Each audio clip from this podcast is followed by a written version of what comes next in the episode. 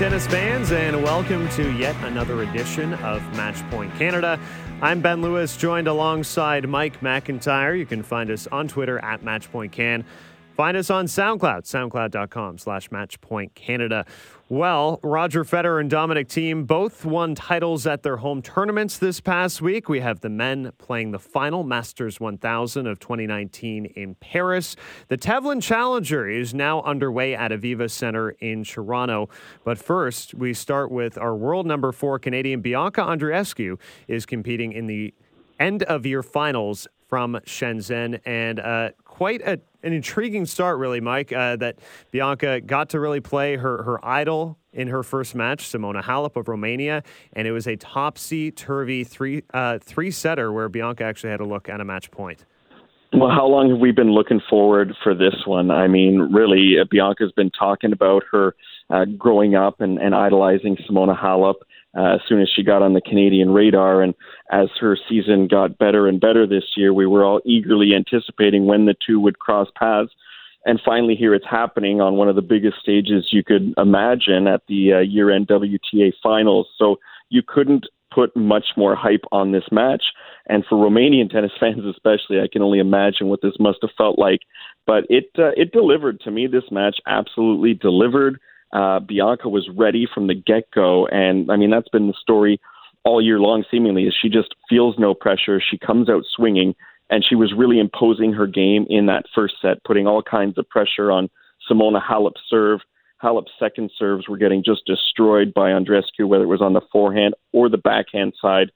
And I just think that that first set really bodes well for her moving forward in the tournament. That she's not going to be intimidated by the moment and she's going to be ready to play any of these great top eight players that she's going to be facing. Yeah, and one fantastic thing uh, for Bianca Andreescu through this 2019 season is she has been battle uh, battle tested. She's played a lot of these top 10 players before. She hadn't faced uh, Simona Halep yet, and and maybe if you were to sort of single out a player with the best fighting spirit uh, on the women's tour, I would probably not look past Simona Halep. But you can see just by the numbers how close this match was. Uh, total points won. They played 200 points. Bianca won 101 of them. Uh, Halep with 99, but getting a few more of those crucial points. Uh, and Bianca afterwards sort of lamenting a couple missed opportunities late in that second set. Of course, she did have the look at match point, but uh, Simona Halep refused to give in.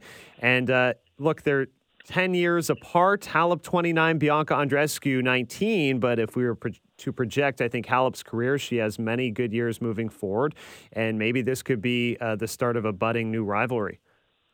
It'd be fantastic. Uh, I mean, for both countries, Canada and Romania, to see these two go head to head, every match would be special and certainly grip the, the two sides. As uh, we know, Bianca uh, was born in Canada, but she did spend some formative years in her childhood in Romania, and Romanian tennis fans are always very proud to remind us of that, as they should be.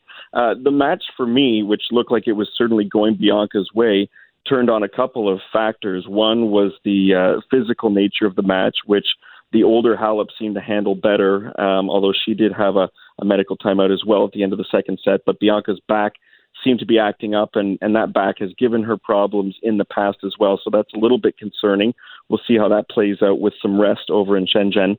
And then the second thing to me that really stood out was the on court coaching, which Halep chose to use quite frequently with Darren Cahill coming to see her and Bianca not having her coach Sylvain Bruneau come down to talk to her. So I don't know about you, but that to me was an interesting sort of um, contrast between the two players. Bianca trying to do it herself, Simona requiring some help, and it really did seem to uh, to push her in the right direction towards the end of the match with some of those technical suggestions that uh, Darren Cahill was giving her. It, it's almost like a, a, rebirth of of that pairing, really, because Simona Halep, as we know, uh, you go back to the end of 2018, rolling into the start of the calendar year here, uh, she was opting not to have a coach. Uh, Darren Cahill wasn't traveling with her, uh, but of course when Cahill was in Halep's corner, they finally had that breakthrough moment where she won her first Grand Slam title at the French Open. So we know how uh, instrumental he has been to her career, and, and, now he's back in the fray.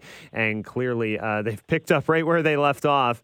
Uh, and Halep actually thanked uh, Darren Cahill on her uh, on her social media after the match. So clearly, uh, those two getting along, picking up that relationship where it left off, and Halep using the coaching tool to her advantage. Bianca hasn't really had an interest in using the coaching tool, and perhaps uh, that is, you know, a, a prep for, for handling Grand Slams. We know she avoided it at Rogers Cup for that reason ahead of the U.S. Open. So uh, kind of fascinating to see. We should mention and Ben. Ben, sorry, sorry before I, before you keep going there, but one thing that was of interest to me, and I still haven't really made up my mind about how I feel about on court coaching. So you can call me a fence sitter, but sometimes I love it and sometimes I hate it. Mm-hmm. But if I do want to see on court coaching, I think the way that Darren Cahill and Simona Halep operate is absolutely the template that coaches and players should follow because there was no, you know, raised voice, there was no berating the player, there was no you have to do this or you have to stop doing that.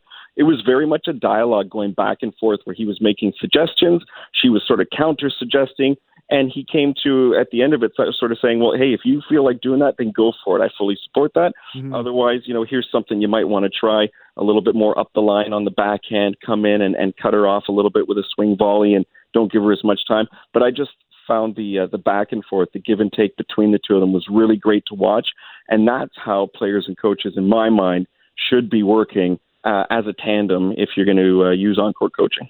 Yeah, and and ideally working that way as a tandem and, and uh, on the practice court as well. Um, just you know, fostering and building those relationships. We've seen uh, relation, relationships between coaching and player uh, that have not worked out. And you got to understand these players, especially a player of Simona Halep's caliber, they're going to have egos. Uh, so coaches need to know how to work around that. Uh, just a little bit about the format. Uh, for those who don't know, Shenzhen, the WTA finals, we have the top eight players competing, and they're divided into groups. So we have the red group and the purple group. And Bianca is in the purple group alongside Simona Halep, Karolina Pliskova. Pliskova and Alina Svitolina. Then in the red group, uh, we have Ashley Barty, Naomi Osaka, Petra Kvitova, and Belinda Bencic. And, and we'll stay with the purple group for now because that's where uh, Bianca is. Alina Svitolina, the defending champion here, and she opened with a straight sets win over Karolina Pliskova. Uh, which which players maybe do you like coming out of this purple group, or or is it hard to really tell because we've only seen uh, one match from from everybody? Geez, am I even allowed to pick anyone other than Bianca? I mean, uh, you know. Uh, look, I think if if Bianca's healthy uh, and is at um, well, maybe not 100 percent, but if she's physically ready to go for the next two matches, I give her a very great chance against Pliskova and Svitolina, two players that she has already beaten in 2019. Um, her and Halep, uh, along with Petra Kvitova, are the only three players in the tournament that have winning records against their respective pools. So I don't know how much stock you can put into that, but past performance against these players probably gives a little bit of confidence to those three that I just mentioned.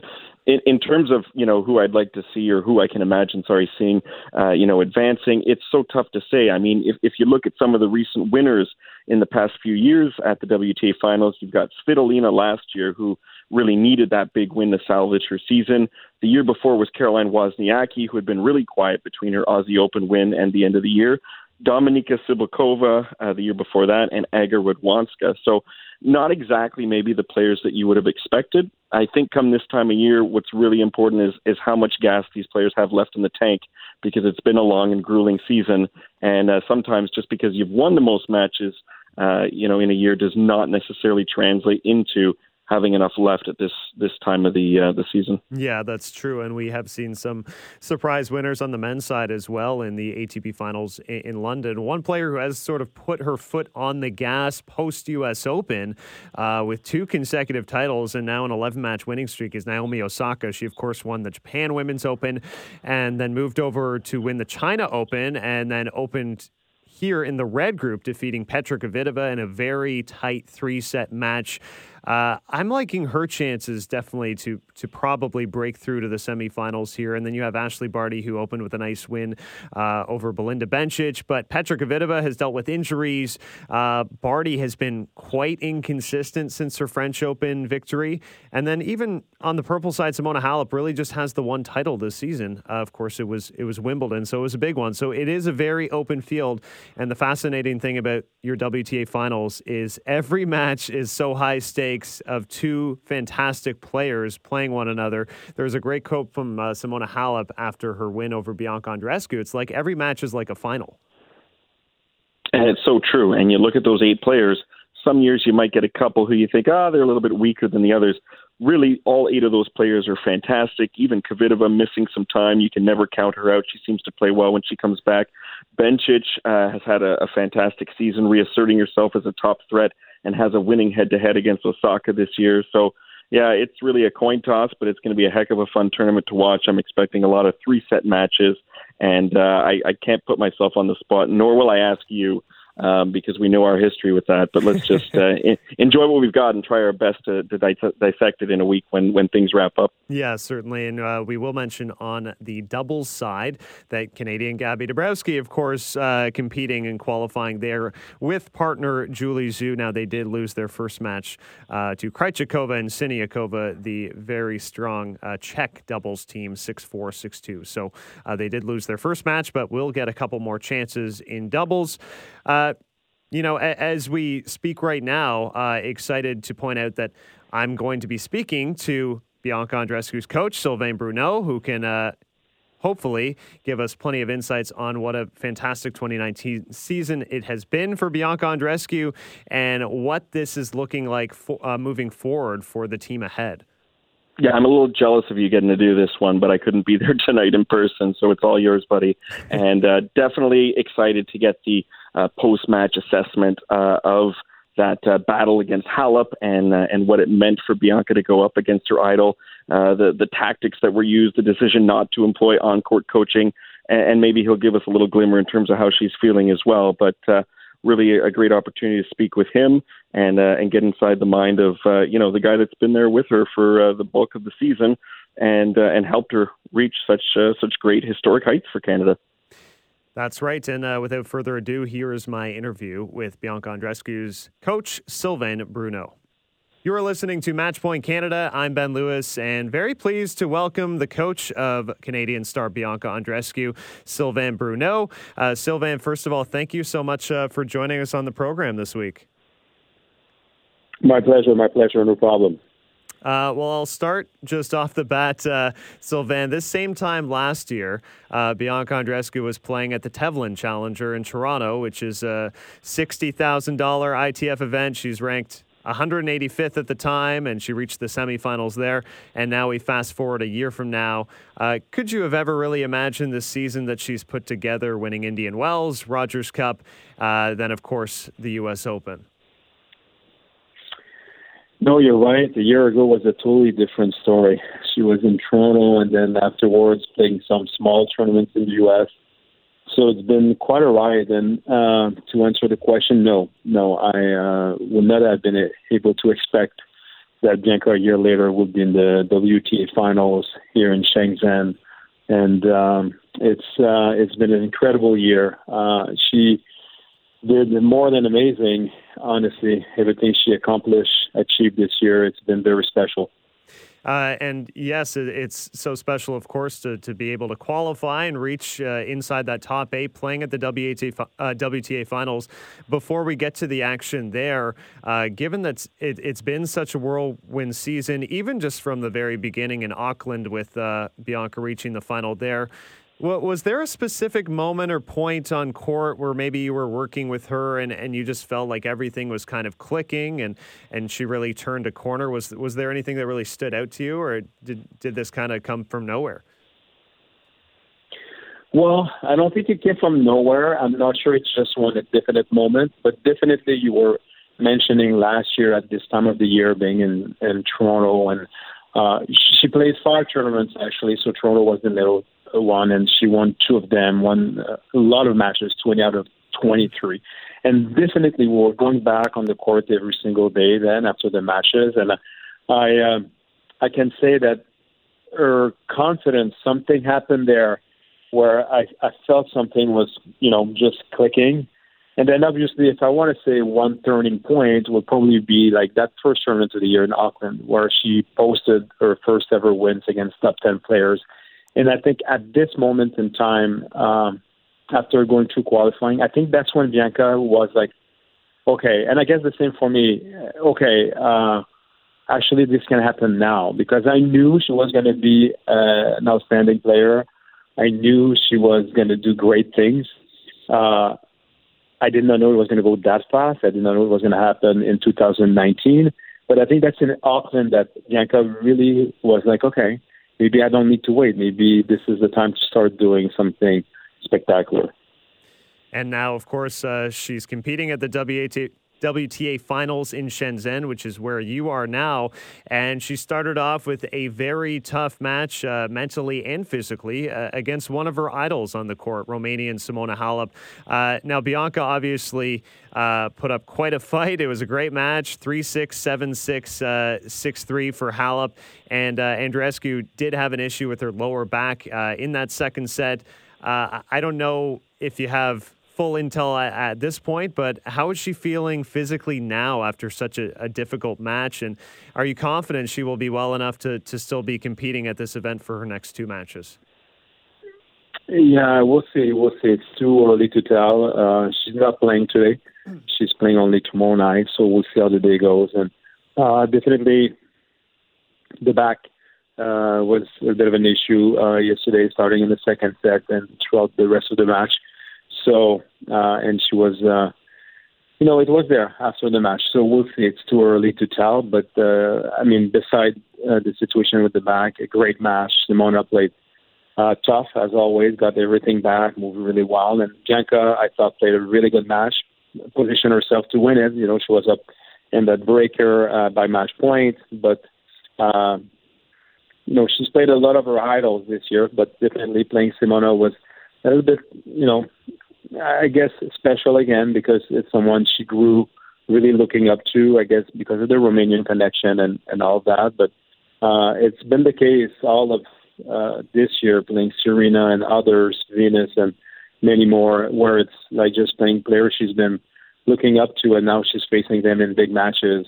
But she's not intimidated. She go there, and we had the talk, and I know she felt good and um, great match. We're just a bit disappointed with the outcome, but uh, she, she, it was a great battle. And uh, I, I, found something Simona Halep said uh, after this match quite quite interesting, just about the format of the WTA finals. Uh, she said it's a great thing to win this tournament because it's like playing the final of a Grand Slam every day. Uh, you, you, know, obviously, Andreescu has had such incredible results uh, throughout the year and, and such big wins, of course, culminating with the historic win at, at the U.S. Open. But uh, is, is that true? Is this really just a, a completely different event than anything else you, you sort of see throughout the season? It is different. The format is completely something else. You know, you've got only eight players. You are selected to be part of this tournament, and then it's a round robin format. So I totally get what Simona means. You're playing a, you know, a Grand Slam final every day because you look at whoever is here. It could be a final of a Grand Slam, and you know, Osaka, Kvitova, or Halep Andreescu, Pliskova, Svitolina, whatever you want, whatever mix. So every single match is really, really tough. There's a lot at stake. It's the year-end championships, and um, and I guess everybody's trying to finish on a good note. And the number one position is maybe up for grab. We'll see. So um, so yeah, there's a lot. There's a lot of uh, hype here. They, they do a good job. It's the first time it's in Shenzhen, first year. It's going to be here for ten years. And I think everybody player, uh, everybody feels the same as Simona. It's like every single match is so so huge, uh, so big. And uh, it, it, was such an enormous run of match wins. Obviously, we, have talked about the unbelievable season, and now she's 48 and 6. Uh, but even through that stretch of Rogers Cup and, and U.S. Open, uh, Bianca had a very, very long stretch uh, stretch where she hadn't lost a match. And, and, finally, she did so a few weeks ago to, to Naomi Osaka, who's on a great run of her own. Uh, just from your vantage point as a coach, do you think sometimes maybe a loss after uh, a player as confident as Bianca was can actually maybe be to her to her benefit to kind of get get knocked down and, and maybe deal with a little bit of adversity? Uh, it's funny you ask. Actually feel uh, absolutely this is the case.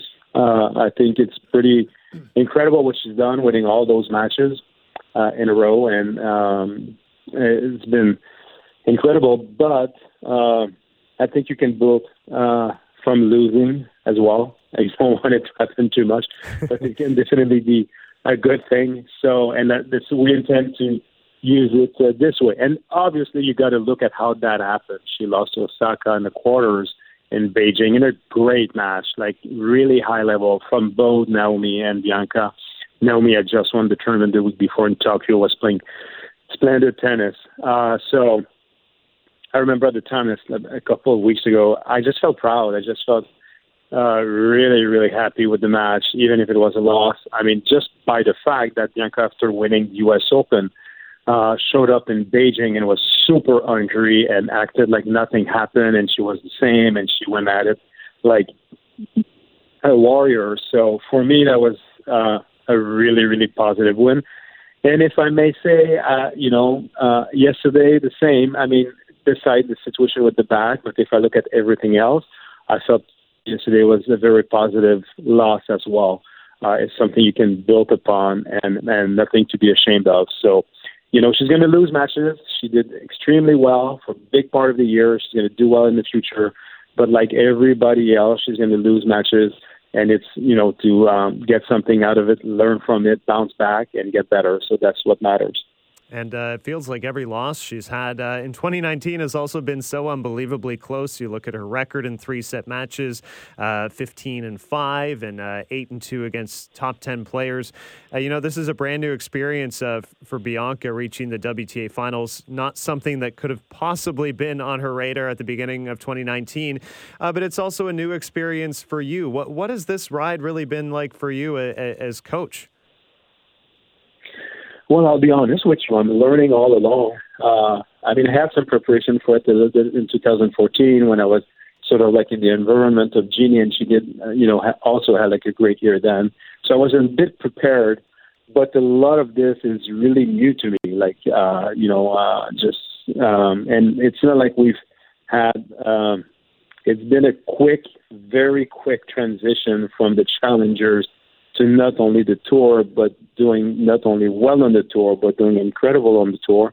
But um, you know, we both uh, are pretty happy with what happened, uh, and we we I feel I mean I've been trying to learn quite fast and adapt to everything. I mean I can just be really uh, pleased with that stellar year, uh, and then all those experiences, incredible experience I was able to share with Bianca this year. It's been a privilege, honestly uh, as a coach to just be involved and help someone such as Bianca in her journey to become the player she wants to be. It's just been very special. I think that's what you know coaches hope for. Uh, you know, just be associated with a player like this, not only because she's done so well.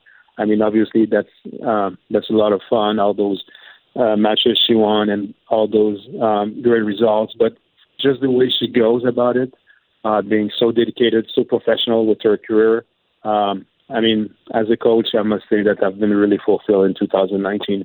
And we've uh, had the great privilege, uh, Canadian tennis fans, uh, watching her journey throughout this season has been com- completely remarkable. Uh, I-, I, know at our podcast we've we've had the opportunity to speak with Bianca Andreescu a handful of times, and, and sometimes you forget when you're speaking with her that uh, she is still uh, just recently 19 years old, and and you know she's has an unbelievable size of money now, which is probably something she could have never in, envisioned in her life. And it's been such an unbelievable year.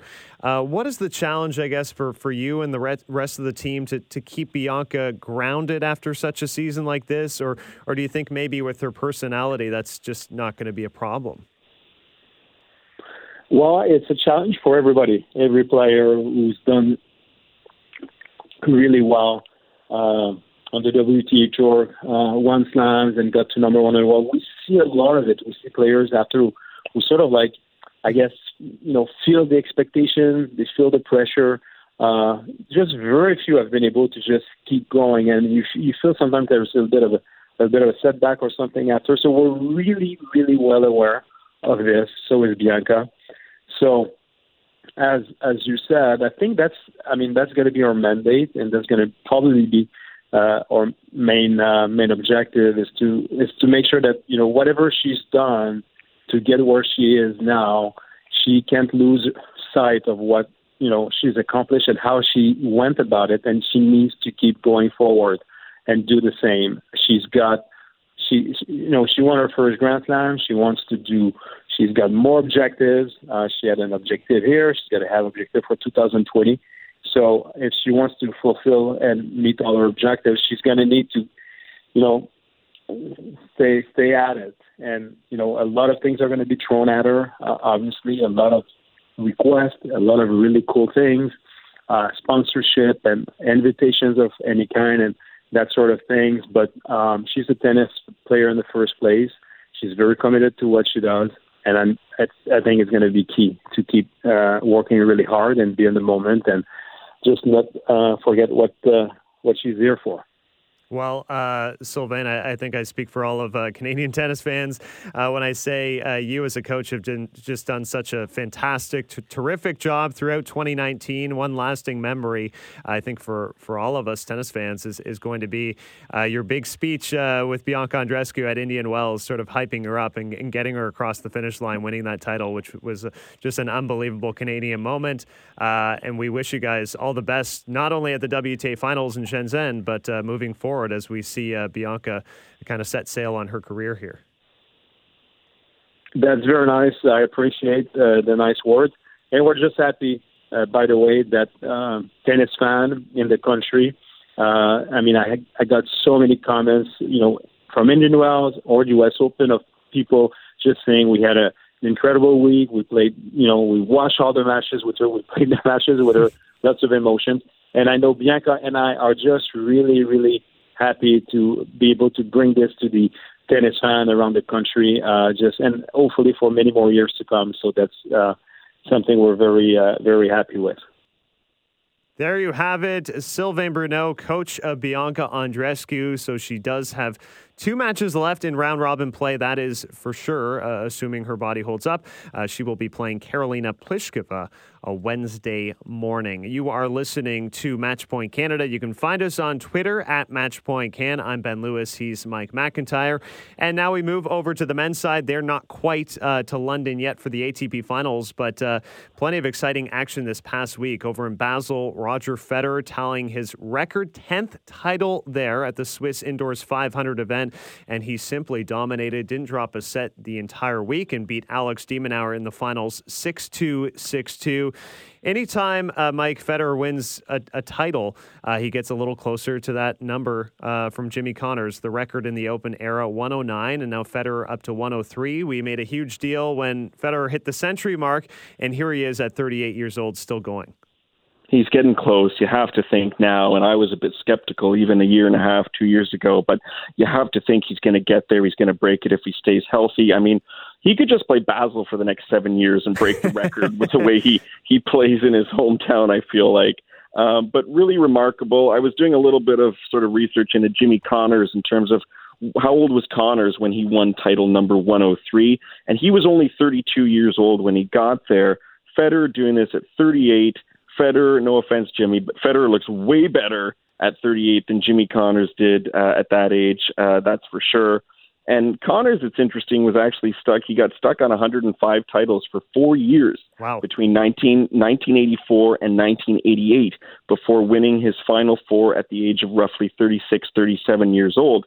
Uh, now, he had that crazy run at the age of 39 to the U.S. Open uh, semis in 91, I believe it was.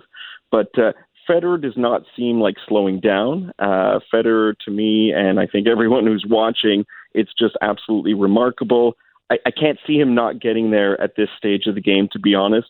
But even if he didn't get to, uh, you know, that mark of 109 tournament titles, uh, to me, you can't compare him and Connors in terms of how they're playing at this stage of the game. Federer is just remarkable. Well, it's interesting. You, you note that span of time that Jimmy Connors went without winning a title. People used to make issue of the span of time Roger Federer went without winning a Grand Slam because he had that That's one true. last Grand Slam in 2012 and waited until uh, 2017 at the Australian Open to notch another. But in that period of five years, believe me, he was chalking up plenty of titles uh, throughout. So he's been very consistent throughout the bulk of his career, the entirety of his career, always winning title after title. It, it feels like, you know, anything less than four or five titles per season from Roger Federer is a low number. So then it becomes a question of how long does he want to continue playing this sport? And uh, we know he's going to be playing for 2020. He has his uh, sights set on the Olympics as well. Uh, can he get six titles next year? I'm not sure, but maybe he could get one more this year. You never know. Sure be nice, though, I got to say, to see him play in Canada one more time which uh, it, it doesn't seem like that's you know realistically going to happen. Yeah. Certainly not in 2020 with the Olympics and that added event and, and time travel, not time travel and uh, time zone travel. Maybe he has time traveled. Maybe that's why he's so good. I don't know. yeah, But, that, that's um, a good theory.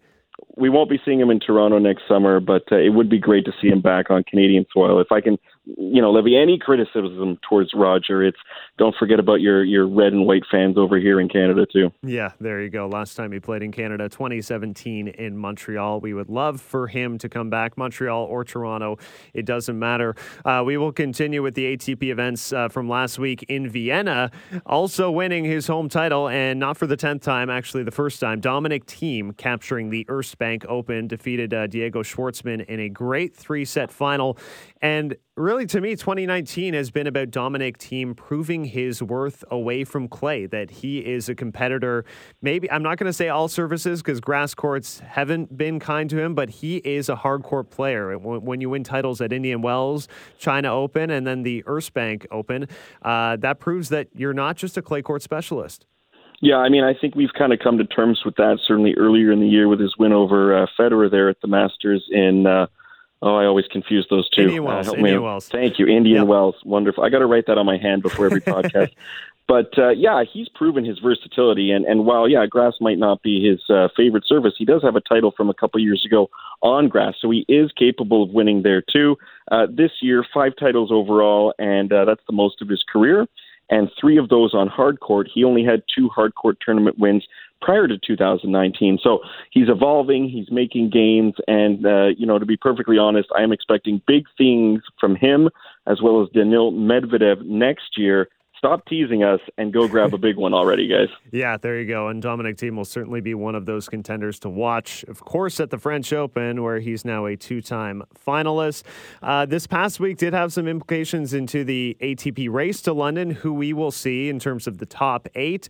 No surprise, Stefanos Tsitsipas qualifying for London and uh, doing so for the first time in his career. We have the top six players set: Novak Djokovic, Rafael Nadal, Roger Federer, Daniil Medvedev, Dominic Thiem all of whom we've mentioned, and Stefanos Tsitsipas. It looks like uh, Sasha Zverev will get that seventh spot, um, and he can officially qualify if he reaches the finals of Paris this week.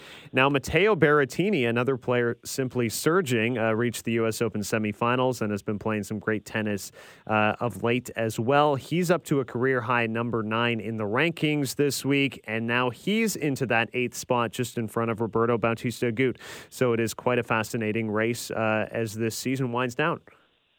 And it's a long season. I mean, at least the women's tour is wrapping things up now. The men have still, it seems like, quite a bit to go, including Davis Cup, Mhm. where we hope, as Canadian tennis fans, that Berrettini cools off a little bit because Italy's in the same pool as Canada and the USA. But uh, boy, what a long and especially grinding season on the men's tour. Uh, we still have quite a ways to go, but it will be interesting to see who grabs the, the last spot there. And uh, unfortunately, no no Canadians on the men's side. But as we have Gabby and Bianca this year playing singles doubles in uh, Shenzhen, I can I can foresee a time when we've got Denis and hopefully Felix also as a couple of Canadian presences uh, in the year-end ATP finals. Wouldn't that be something else? Yes, that would be fantastic. And unfortunately for Felix Auger-Aliassime, unable to play uh, the next gen finals, uh, but we will see Denis Shapovalov there. And hopefully the progression from that is getting to those ATP finals in London, uh, hopefully in a couple of years. We do have that final Masters 1000 uh, event for the men. It is in Paris, in Bercy, and uh, Novak Djokovic, Rafael Nadal, the top two seeds, and they're currently jostling for the end of year number one ranking. And uh, Nadal looking to be in pretty good shape as Djokovic will have a lot of points to defend. We do have a cou- couple of Canadians in the field, and oh, we were just talking about Milos Raonic. Uh, he opened this tournament with a tidy 6 3 6 2 win over Cameron Norrie. And uh, interesting enough, he will be facing Dominic Thiem uh, in his next match. Just good, I think, uh, for Milos at this point in the season to get a win because it had been a while. Yeah, I mean, not like Genie Bouchard a while, but uh, yeah, it had been a while for him. And uh, when you look at his record against Thiem, they had a, a really close one earlier this year in Indian Wells, a tournament where Milos always seems to play well. But that seems like ages ago for Milos after all that he's been through. Uh, he does own a two to one head to head against Thiem, but both of uh, Milos's wins come from back in 2016. So I don't think we can put too much stock in them. I think this is going to be a real tough one for Milos to get through, but uh, hopefully, whatever happens, he ends up healthy by the end of it. Yeah, that would be the hope. And then uh, Denis Shapovalov uh, as well. Uh, not too long ago, just a couple of weeks ago, he won his maiden ATP title in Stockholm. I, I think maybe the carryover in Vienna could have been a little fatigue losing right away there. So he should be fresh and ready to go. And he opens his tournament uh, against Frenchman Gilles Simon. Simon, of course, will have the crowd support, uh, but Denis Shapovalov is absolutely playing his best tennis uh, of 2019 these past few months. Yeah, and uh, that could set up a match against Fabio Fognini, the 11th seed, who's got a bye there. Denis has matched up well against him in the past.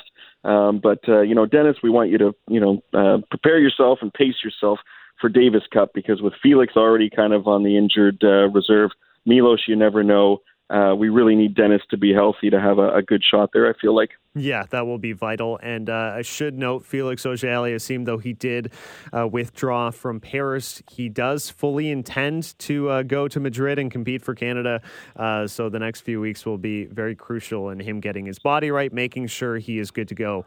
Uh, so we have all hands on deck for Canada when they face Italy at the Davis Cup Finals in Madrid in late November. As I mentioned, Novak Djokovic top seed here. He's won the event four times. Rafael Nadal surprisingly hasn't won this event and really just has not had that same success on indoor hard court. Just two wins in his career. We'll be curious to see if he can turn the tide there because, uh, of course, he's really been on fire since that U.S. Open title. It's uh, really, since losing at Wimbledon, he hasn't lost since. He's he's won 28 of his last 29 matches. You are listening to Match Point Canada. I'm Ben Lewis.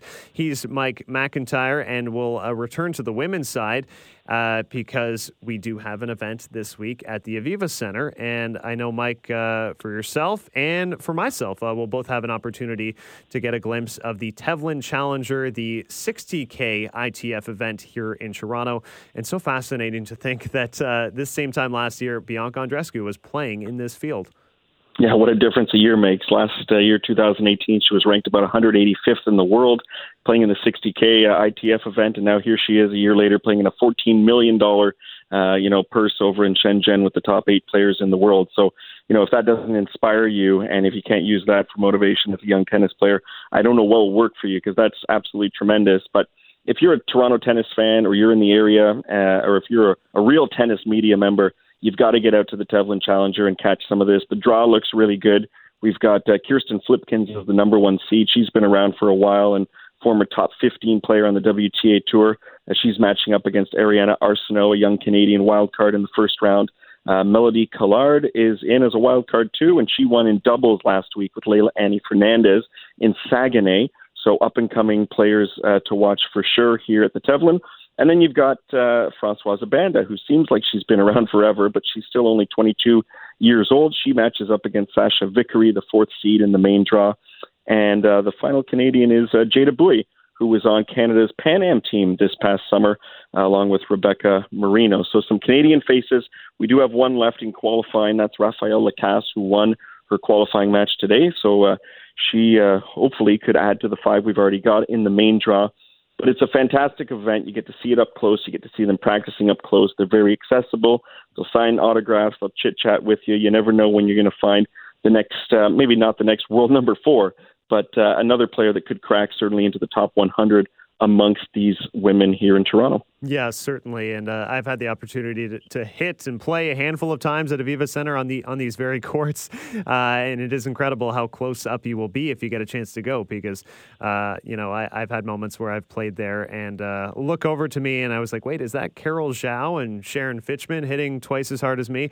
Uh, so it is pretty cool to see if you get a chance to go, and uh, you know, a, a, lot of great players here, and you never know what kind of run a young player can get from, say, winning winning an ITF title and gaining some momentum. All of these uh, young players uh, looking for that opportunity. And we were fortunate enough, Mike, to, to have an opportunity to chat with one of them, uh, Kennedy Schaefer, who's been uh, toughing it out on the ITF uh, circuit for a while now. Yeah, Kennedy Schaefer was one of those players the first year I covered this event. Uh, she came up and asked me if I could send a few of the pictures that I had taken, as many of these players do, because often at these events there isn't even an official photographer that's there. And so I followed her progress since. She's uh, ended her college career made the transition to pro. And uh, as she mentions with us in the interview, injuries have taken their toll a bit on her this year, but she's only 22 years old. She hit the heavy ball.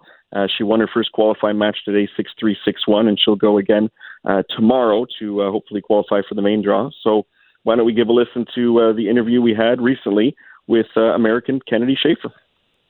So, Kennedy, you've practiced quite a bit up here in Canada in the past couple of years, and you've got a close friendship as well with Canadian player Louise Kwong. So, as far as we're concerned, you're basically uh, half Canadian at this point in time, if that's okay with you. Can you talk a bit about how um, your friendships and your practice opportunities have meant to you up here in our country? Well, I will start by saying that I love this country so much. I honestly uh, took a minute to look into citizenship opportunities. I want to be Canadian so bad. I am very honest. I'm a, I'm definitely a wannabe. I absolutely love every experience I've had in Canada. I realized it would take me about six years, so I don't I don't think it's uh I don't think it's going to work out well for me. But Tennis Canada, um, I have no affiliation with them. They've always been you know so kind to me every time I come around. They've they've let me hit in and use their courts free of charge, which you know as a as a struggling pro player, money is always it's always a tough you know it's it's an issue. It definitely is, and so they've been so welcoming to me and you know, I'm I'm very fortunate to have a good friend who lives so close to the Toronto Center. So anytime I'm able to come up and train, the the coaches are so welcoming. The the people at the center are so kind, and and so I, I do love playing this tournament. Toronto is is so great. This is my I think this is my third year in a row playing it. So it's uh, it's close enough to home where I almost want to make a a bit of a dangerous statement maybe and say it kind of feels like home, even though even though it's definitely not. I, I absolutely love this event. Uh, well, you're certainly going to introduce yourself nicely, I think, to our listeners with your love of Canada. And you're right, it is going to be your uh, third installment playing at, at the Tevlin Challenger. In what ways, maybe, is this event similar or, or different than, than most ITF events you play? And, and how do you kind of get into the rhythm of, of playing various ITF events, traveling North America or maybe across continent as well? So I uh, I personally love indoor hard courts. I'm from Ohio, and, and you know Midwest, it's a big thing. So this this Canada strip right here, this Saguenay Toronto, is uh, are they're two of my favorite events because I do love to be on those indoor hard courts that are a little bit quicker. They're they're better for my game, and and so I always uh, I never want to pass up an opportunity to play there. And and this this event is it's uh, I don't want to draw comparison to Saguenay because I again they're two separate events, but they're both so great. The hospitality is always something that I've loved when I go to both places. The the people that we work with are so kind and they're so willing to do whatever it takes to put on an event that you know that's fantastic for the players and the fans and they in my opinion you know they go above and beyond to to make sure we're comfortable and we have everything we we need and i didn't i unfortunately did not go to the dave and buster's player party last year because I can't remember why. I'm not even going to use an excuse. I don't know. but all of the players always talking about, you know, the player party in Toronto being one of the best. And so in that way, I think the tournament kind of separates itself and rises to a bit of a new level because it's it's got the ability. They do such a good job that they are able to bring in, you know, all the players. I know most of most of the girls, from what I've been told, typically go. It's not something they want to miss. So, in my opinion, that's kind of one of the things that makes Toronto a little bit of a, a more so of a top tier event. And as far as rhythm and events goes, you know, it's uh, it's tennis to me is such an interesting sport because you have people that'll have a couple bad weeks in a row and then all of a sudden one breakthrough and you know it, it, that's that's all they need. Sometimes it's only one match and not to um not to compare situations but like look at Bianca you know I, I wouldn't be on a Canadian talk show if I didn't at least you know reference reference your tennis pride and joy and rightfully so um you know it, it was it was a couple good good tournaments that's all it kind of starts and once you get your momentum you know she's unstoppable she's on top of the world right now so I, I think uh, it's tough if you can afford to keep playing the more you can play I think uh it's definitely a step in the right direction of getting your rhythm. For me, it's a little bit difficult. I had a head wrist surgery at the end of April, and you know I'm not winning as many matches as I I wish. So it's hard sometimes to get that rhythm because uh, when you don't do well, it's one and done, and you sometimes don't know when you're going to play again. But I just uh, again to touch on to touch on this event, they have such great staff, and it's a great facility, and they take such good care of the players. It's very hard not to to want to not want to go and play a tournament at such a, in my opinion, prestigious location. So that was a bit of a rant. I do apologize for that. It's okay. You're saying all the right things, so it's guaranteeing you a return to the podcast and probably a return to the Tevlin as well in the future. Um, the Tevlin is a, a 60K event, and so that attracts quite a few players who are interested to come and play here. And it seems to me like it's quite a, a mix of players. You've got veterans in there, like uh, last year we had Alexandra Stevenson, Patty Schnyder's been here as well in the last couple of years, but it's also mixed in with a lot of young players, a lot of young Canadian players and other up and coming players who you might not know as well. How do you gear up for such a challenging field where you could be playing against a, a real veteran or someone who's just sort of cutting their teeth in one of their first uh, first events at this level? You know, to be honest, and I'm not trying to take the easy way out of this answer, I think that's not something you can necessarily, you know, prepare for. You have to in my opinion, trust the work that you've done as a player and, and the matches and you know the process, the journey you're on. But it's it's so I, I remember watching Patty Schnyder play. I remember that match. I remember thinking, oh, good lord, I'm so glad I didn't have to play her. then I remember also watching some some young up and comers play, and I, I love that Tennis Canada gives uh, gives their younger kids a chance to to see these events, so that it's not so overwhelming when they get there if they decide that's what they want to do. So it, it is a very tough field because again, it, it draws a lot of top players, and it also, you know, whether they're young or they're old, the talent level is so high there. Historically, the qualities have always been extremely tough. So, you know, part of you dreads a little bit because you just you know that every match you play is uh, is going to be a difficult one. And then the other part of you that is an athlete always wants to rise to the challenge, but you don't, in my opinion, you don't want to draw a Patty Schnyder or something like that. So that's always the danger. And then you also maybe don't want to draw a Leylah Fernandez because I don't feel like that would be super fun either. So it's it's very hard to prepare when you've got, you know, from one spectrum, one end to the other, such a such an incredibly difficult, tough field. Yeah, it, it is quite a contrast between you know young and upcoming players who probably hit really hard and and they're on the rise, and then you have veterans who just really really know the game of tennis. So uh, we've talked about the Tevlin Challenger uh, attracting a great mix of players, and uh, we're looking forward to seeing there, you there again. You you earlier alluded to uh, our pride and joy here, Bianca Andreescu, um, and of course, as you mentioned, she she was at the Tevlin Challenger last year, and, and she was well outside the top 100. Now she just moved up to uh, fourth in the world, and of course, she's a Grand Slam champion. When you yourself are, you know, slugging it out on the ITF, things like finances are, challenging, etc. Are stories like Bianca's something that that you can draw inspiration from?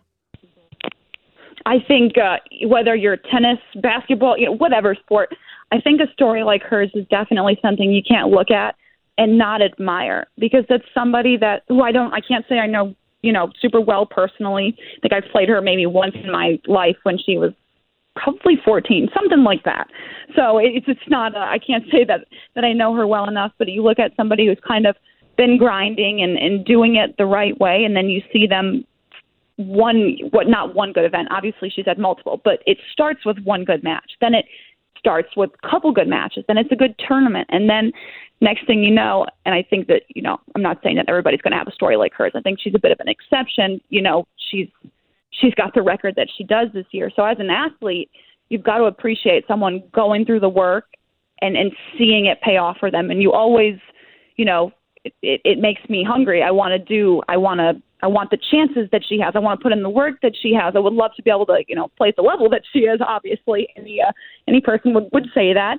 So it's it's something you look at and you think, you know, again, I, I as I said, I believe she's the exception. But you look at someone who can kind of do something like that, and you think, you know, maybe why not me? You know, it's again, I'm not saying that anyone's going to have her her path, but if someone can kind of break through and gain momentum, you know, you never know what they're capable of doing. But if they never get the chances, if they don't do the right work, that type of thing, then you'll you'll never know. But so her story is definitely is something you can't this is going to be a double negative, so I apologize. You can't not be inspired by the way that she kind of broke through and just took off sprinting out of the gates. It's it's incredibly impressive.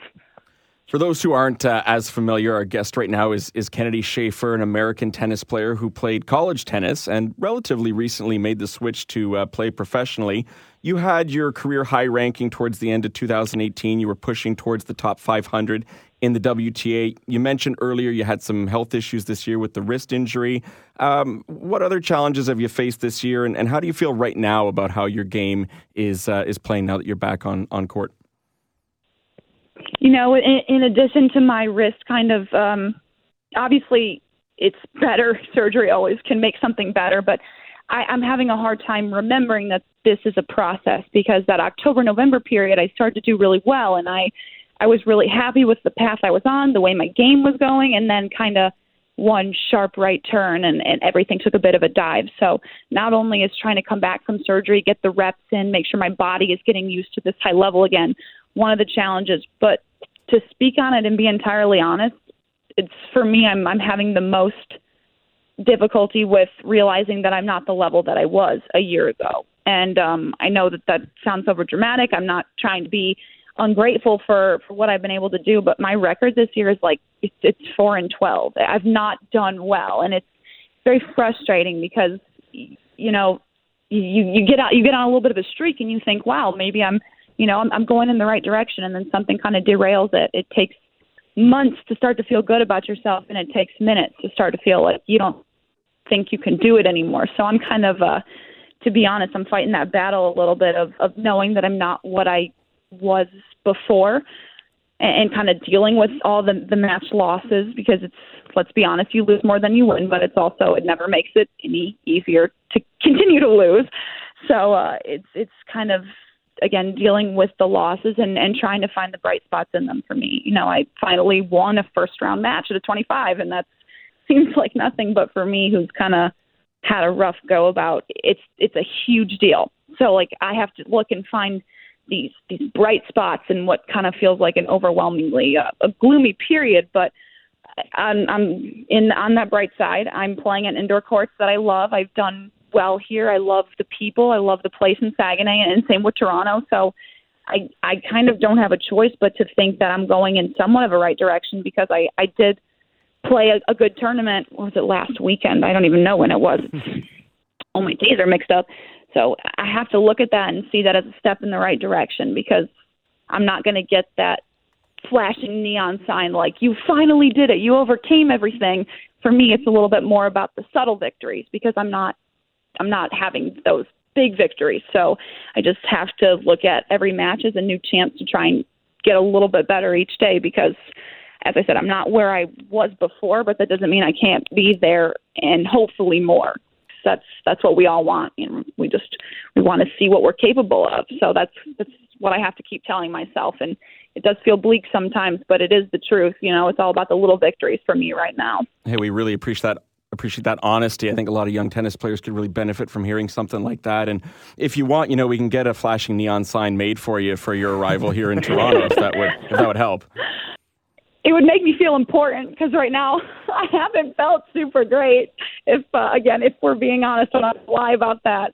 It's a, it's a tough sport. You lose more than you win, unless you are the exception. And coming back from a level you felt like you were finally reaching, that's uh, for me, that's been even more difficult. It wasn't getting there. It's you know, it's maintaining and defending all these points, and now trying to get even a semblance of what I was before. That's where I'm kind of stuck. But inching ever so slowly, a little bit forward. That's at least what I tell myself. Well, we really uh, uh, appreciate your candor, and I've, I've long said, um, as as a tennis player myself, not a professional one though, um, that uh, tennis I think is the most mentally taxing, challenging, and, and, psychological sport sport there is, and you, you don't have a team to fall back on or rely on when maybe things aren't going your way. You have to problem solve yourself, and uh, yeah, sort of take those uh, little steps. You can't take one giant step um, so quickly. It's all about a, a small process to to better the little things. Absolutely agree. We uh, we play a brutal sport physically, mentally. I mean, to to try and maintain a healthy mindset in a in a field where you, for lack of a better term, you take more L's than you than, than you would like to. It's I, I personally believe that's one of the things that separates the good from the great. The people that can take the losses, shine the right things, you know, and, and use them constructively moving forward. But it's very, I say that knowing it's very difficult to not just sit there and say, I lost this match, I lost this match, I lost this, and think, well, am I wasting my time? Because you know you don't you don't want to waste your life, but you also it's it's a tough decision to give up your passion and what you've known. You know, it's hard to make that decision. You know, it's time for me to stop, or I, I think I'm showing signs of of like going in the right direction. So let me give this a go again. And if it doesn't work, then it doesn't work. But gotta go all in. You can't kind of half half take the dive, if that makes any sense. Absolutely. Hey, Kennedy, thank you so much for joining us on the program and giving us a little preview for the uh, Tevlin Challenger here. And hopefully, a return to a city where you feel comfortable and you've played really well in the past is, is just what you need. So we hope you have a great week and we uh, look forward to talking to you again on the podcast down the road. Thank you guys so much for having me and then just kind of letting me shine a light on some things that I know everyone goes through, but not everyone necessarily talks about. And there you have it, American Kennedy Schaefer, who is competing here in Toronto at the Aviva Center at the Tevlin Challenger. And it was honestly really refreshing to hear an athlete so honest about her struggles because it can be difficult, uh, not only dealing with injuries, but so much travel. And, you know, things can really come to a head when you're not winning matches. So, not getting down on yourself staying positive uh, can be a great challenge, and we don't often hear about it when we're talking about players uh, who are on the ITF circuit. No, it was really refreshing, and that's absolutely what I expected talking to Kennedy because when I've spoken with her in the past, what I've always thought would be like a maybe 15, 20 minute conversation, we end up chatting tennis for over an hour because she's got so much to say about her journey and uh, her thoughts on the sport. And uh, it was great to have her on speaking candidly like that. I do have to share that Kennedy Schaefer is the only player, uh, professional tennis player, who has ever inadvertently gotten me into hot water with the WTA supervisor at a tournament. And uh, totally, she she didn't uh, bank on this happening. But uh, a year ago at the Tevlin, she was uh, walking off the court, and she was so pumped up about her win. I was the only one sitting there snapping some pictures, and she just instinctively came over and threw out her fist to give me a fist bump because she was so pumped up and I didn't even have the, t- the chance to even think about it. It was just, you know, instinctively you kind of just bump back. And uh, lo and behold, 10 minutes later, I'm getting pulled aside by the tournament uh, director and WT supervisor asking me about what are you doing, fist bumping a player on the court, you know? First of all, I was the only media member there, so I, I don't really know what, you know, the bigger issue was, but uh, it was really just a knee jerk reaction where you couldn't help yourself. And uh, we joke about that now, and uh, and I'm cool with the tournament director and everyone there, and uh, just kind of a funny story. And uh, you know what? But that's how small the tournament is. Is there aren't like you know hundreds of fans there cheering. There aren't even coaches. Many in many cases there there aren't even coaches. These players can't afford it, so they use each other to bounce ideas off of. And you you really feel it's a much more intimate sort of environment. And uh, and and what these players have to struggle through is uh, is quite obvious when you go and check them out in this kind of uh, small bubble. Oh, that is an amusing story and uh, kind of speaks to how when you are grinding on this circuit, you, you can feel like you're alone. So uh, she probably wanted somebody to reach out and kind of celebrate this sweet victory with. And, uh, you know, you were someone she had spoken to for a while. So uh, I, I'm sure I would have laid the fist bump as well. How can you not? You have to, right? You have to, yeah. yeah. exactly. Uh, as we wrap up uh, the episode, we're thrilled to have another available giveaway for our listeners. And Mike, I believe this time we have some Canadian tennis racket uh, dampeners, which is uh, essentially just the, the Canadian flag uh, to stick between the strings at the bottom of your racket. Yeah, you've seen plenty of Canadian players use these in the past, including Bianca Andreescu. Up until just recently, she had them on her racket strings. And so, thanks to Justin Hummel, and uh, on Twitter, you can follow at Canada Dampeners. And uh, he's given us a few of these uh, to give out to our listeners he's also an avid listener. So, Justin, we appreciate the support and, and thanks for giving us some free swag here to uh, provide with our to our to our listeners. So, we've got a couple for this week, and if you want to tweet us your Canadian tennis moment of 2019. Perhaps we put a little asterisk and say outside of the obvious Bianca Andreescu win at Flushing Meadows. Uh, doesn't have to be a big one. We're, uh, you know, just share anything that, that comes to mind this year, men's or women's side, and uh, retweet our latest episode to be entered for a draw for a couple of these racket dampeners we'll give away in a week's time. Perfect. And uh, we thank our guests from this week, Kennedy Schaefer and Bianca Andreescu's coach, Sylvain Bruneau, as uh, Andreescu continues to compete at the WTA finals from Shenzhen. Thank you, Mike. And thank you for listening to Matchpoint Canada. We will talk to you next time.